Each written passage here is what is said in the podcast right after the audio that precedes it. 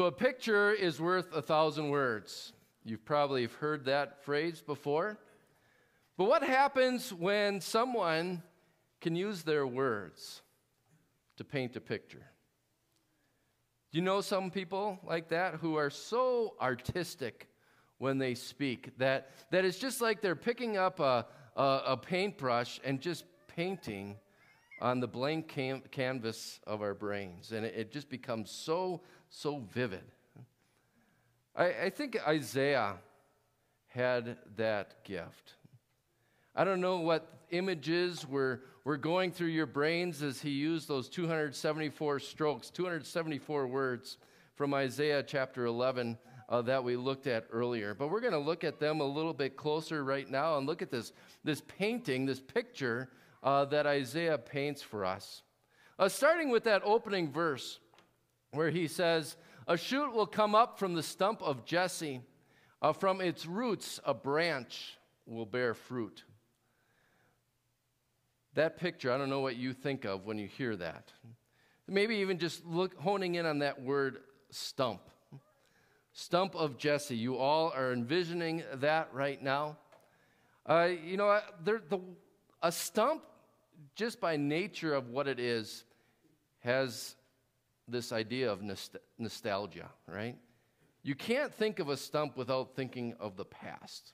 You look at a stump, and what do you see? You see the rings that are there.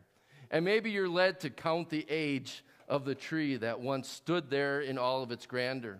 Or, or maybe you look at the, the thickness of the rings. You say, oh man, that was a good growing season, or that wasn't a good growing season, that it really flourished at this point or at that point. And, and so you're always thinking about the past. But other than maybe being a good place to sit on now, uh, a stump really doesn't have a whole lot of worth to it. And, and we're going to talk about that today, that that's, that's exactly how Isaiah paints this picture, that, that whenever we think of the word stump, we're, we're maybe led to the past. You know, if, if you went and cut a Christmas tree down, you didn't take the stump with you, right? You left it there for next year's tree hunters to say, hmm, I wonder how nice this tree was that once stood here. And that, that's really what Isaiah's original readers and listeners would have been asking as well. Because when they hear this phrase, when, when Isaiah paints this picture, the stump of Jesse, Jesse's been dead for 300 years by now. And so they have to sit there and kind of wonder well, I wonder what the tree of Jesse once looked like. And, and maybe they heard a little bit, they, they knew a little bit of the history of what that tree looked like. Just like you and I know a little bit of our family trees, or we know a little bit of our, our, our tree of our country, right? We hear stories about Washington or Lincoln, or we, we listen to musicals about Hamilton. And, and so, too, they would have had a little bit of history about the family tree of Jesse. They would have heard about David, for example and how David would have was the one who cut down that giant Goliath with a sling and a stone. Uh, they would have heard about Solomon, wise King Solomon, and how he loved nature and, and how he could have told them anything about that stump. But as they looked at that stump of Jesse, and, and they maybe David and Solomon, those were the, the good, flourishing years that they would have seen in the rings. They also would have seen some bleak years. And they would have remembered, oh, yeah, the tree of Jesse wasn't always great, it wasn't always standing in grandeur. You know, sometimes there was a, like there was a civil war that caused a, that caused a division, that caused a, a break uh, between the, the two kingdoms, and so that they, they kind of fizzled out. Uh, they, would have, they would have heard they were remembered about how, you know what, there, was, there were golden calves that were erected instead of as on the place where altars were once set to worship the true God. They would have heard about things like temple shrines and temple prostitutes and Asherah poles. And so the history of the stump of Jesse's tree, what the, what the stump of Jesse's tree was, was not all that glorious. And the fact that it's a stump would have also reminded them that somewhere along the line, God grabbed a, an Assyrian axe and later on a Babylonian axe, and he actually cut down his people. So that at this point, they're nothing more than just a stump. Lifeless. A stump politically, a stump emotionally, and worst of all, a stump spiritually. What about us? What has you stumped? Or what makes us feel like a stump? You know, I, th- I think we, we often, whether or not we admit it, we, I think we all feel like stumps once in a while, where we just live in the past, right? Oh, look at the rings. Those were good old years. Good, that was a good year, and that was a good year. Or we're very good about counting the rings and counting our ages, right? We got somebody with eight rings starting tomorrow. And, and so we're, we're very good about living in the past, thinking about what was great, thinking about what was not so great. And even if we're not reminiscing about the past, maybe we're remembering very clearly what made us a stump. Maybe we've remembered somewhere in the past how we've been cut down. Maybe by someone's sharp words or someone's coarse actions. And, and that still hurts as we remember those days. Or maybe we're just kind of confused about life. You know, we, we can't figure things out. And, and we use that analogy. What do we say? When we can't figure something else out, we say, hmm, I'm stumped, right? I can't figure out what I should do with a certain family situation or maybe you can't figure out what you know where you should live or what job you should take or should you stay in your job? Should you apply for a new one? Should you should you go to this school or should you go to that school? Or or you have some health issue that you're not quite sure what you're going to do? There's a lot in our our life where we are just either feel like a stump where people just sit on us or we're maybe stumped by our situation. And maybe you're thinking, well, that's not me.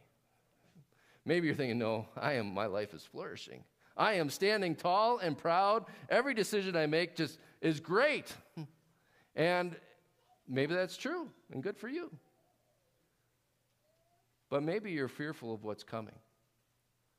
What happens when your health isn't standing so tall? What happens when you might get cut down in the future? When you are you fearful of losing a job, of losing a house? Or I think of the season we're in right now. We're in the season of Advent. You know, Advent is that, that time again that gets us to prepare for Jesus' first coming. And we're really good about that. When it talks about, you know, when we say we're about to say the second article of the Apostles' Creed, I believe in Jesus Christ, his only Son, our Lord, who was conceived by the Holy Spirit and born of the Virgin Mary. Let's celebrate that. But what about the, the bookend to the second article? And he's going to come back to judge the living and the dead. Does that maybe at all scare us? When we hear John the Baptist say something like, the axe is already at the root of the trees, ready to cut down any, good, any tree that does not bear good fruit and throw it into the fire. Do we think that axe is coming for us? You know, I look at my life and I know I've produced a lot of bad fruit. Whether it's arrogant thoughts that I'm harboring or covetous glances or envious looks that I'm casting. Maybe sharp words coming out of our mouth, or, or maybe family fights that we've started. And as we sit there on a stump for a chair, we can easily be led to despair because we know our fruit hasn't always been good. And I have a tendency to believe that I'm not the only tree in the forest who feels that way. So, what are we going to do? How do we deal with that, that despair, that hopelessness, that fear when maybe we feel like the axe is coming for us or when we just feel stumped in life. Whatever has you stumped, whatever has sapped your strength today, let Isaiah, let Isaiah paint for you, like he so beautifully does, a picture of hope and life and, and relief. Uh, and, and look what he, you know, he, he, he paints this picture again. He says, A shoot will come up from the stump of Jesse.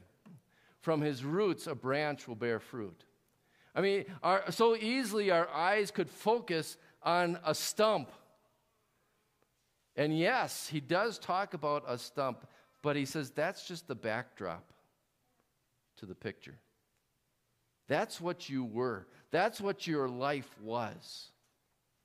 Now look in the foreground. There's a shoot.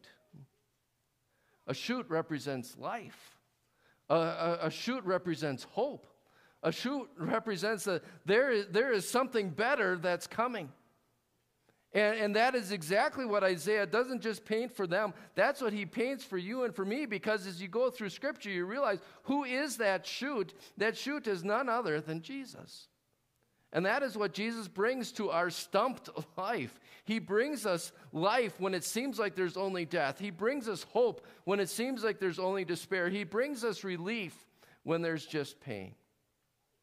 How does he do that? How does a little shoot bring all of that to us? Well, look at look again what what Isaiah says here. He says, A shoot will come up from a stump of Jesse, and all of a sudden that shoot becomes a little bit all grown up, right? because from his roots a branch will bear fruit. What does that mean?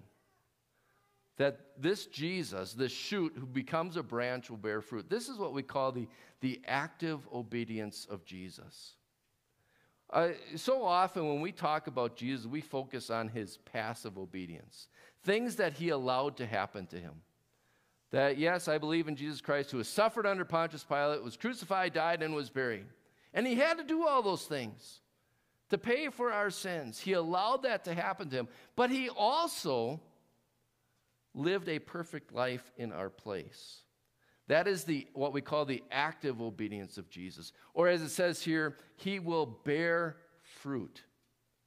With the Spirit, and, and Isaiah goes on to say here, he says, with the Spirit of the Lord resting on him, you see what Jesus was able to do? He had, he had the spirit of wisdom and understanding.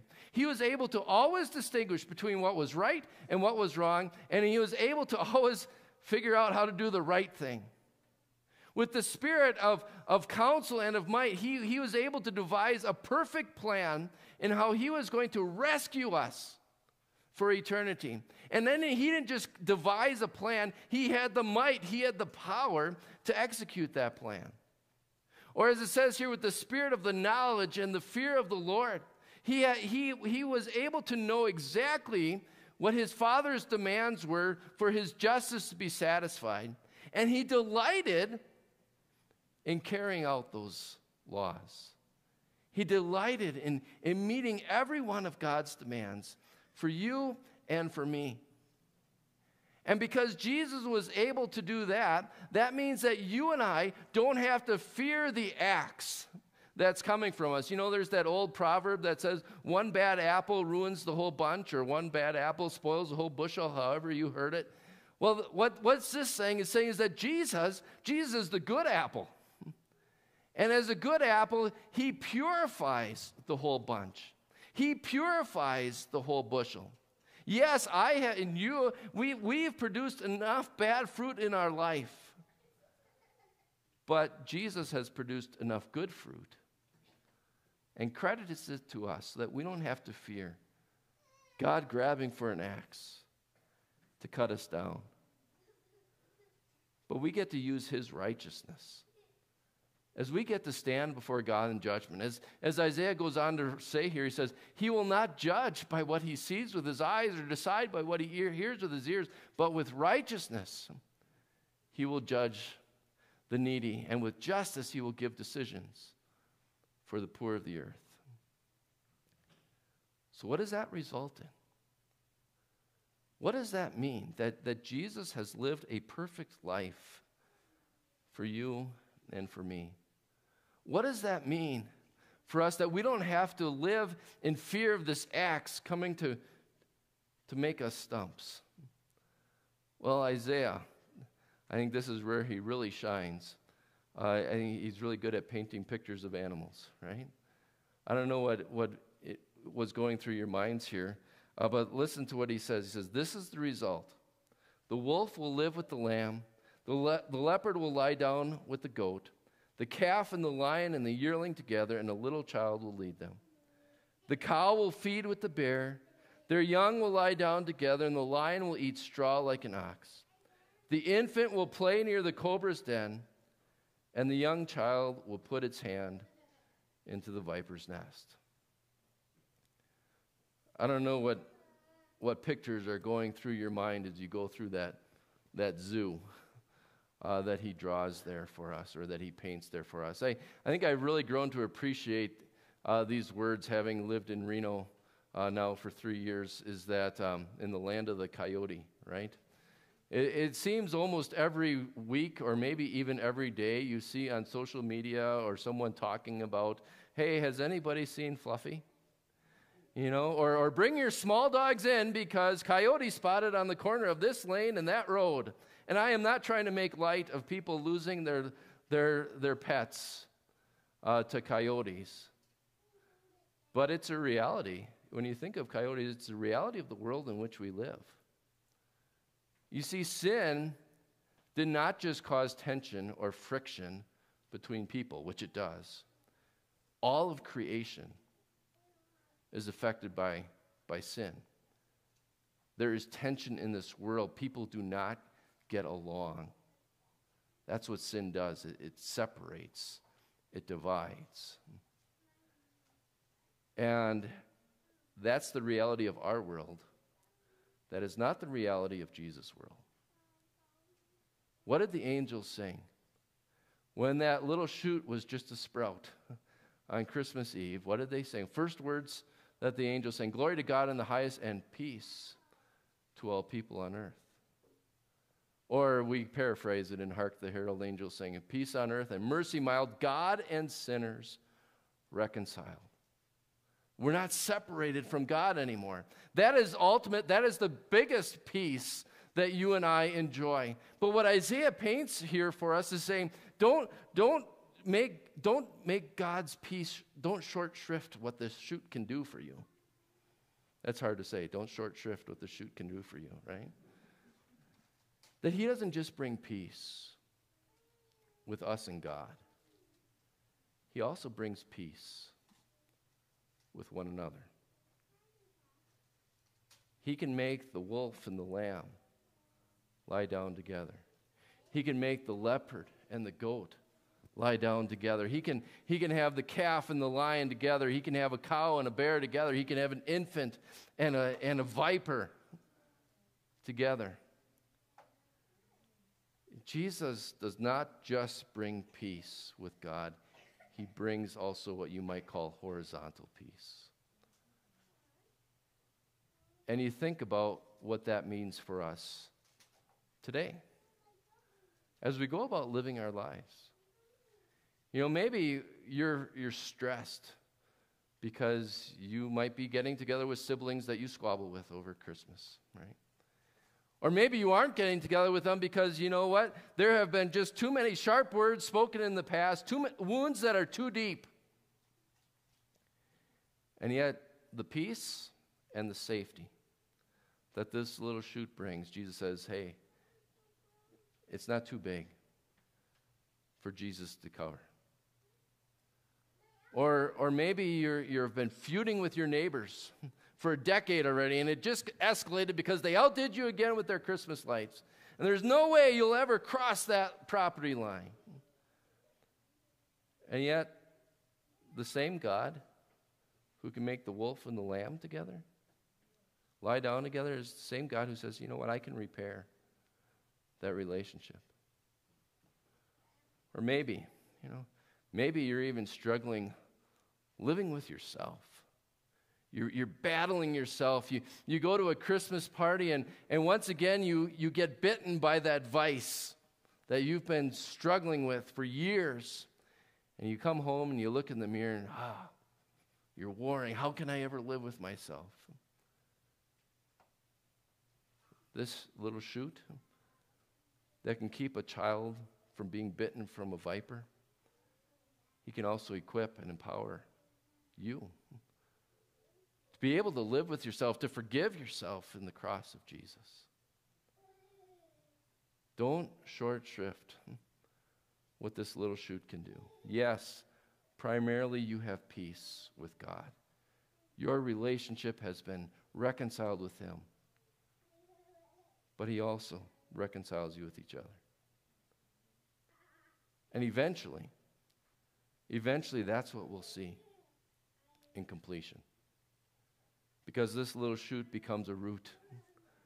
A root that doesn't just, you know, uh, as, as Isaiah goes on here, he says that root of Jesse is going to grow up and it's going to stand tall.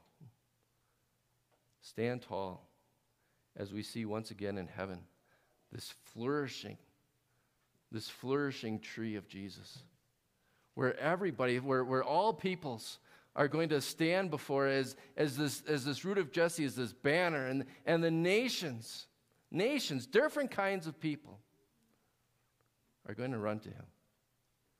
People from every language, people from every race, people from every nation, people from every neighborhood would get the rally around this, this Jesus who brings us ultimate peace.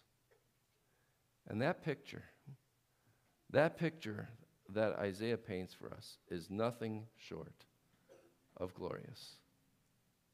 Amen. Uh, please stand.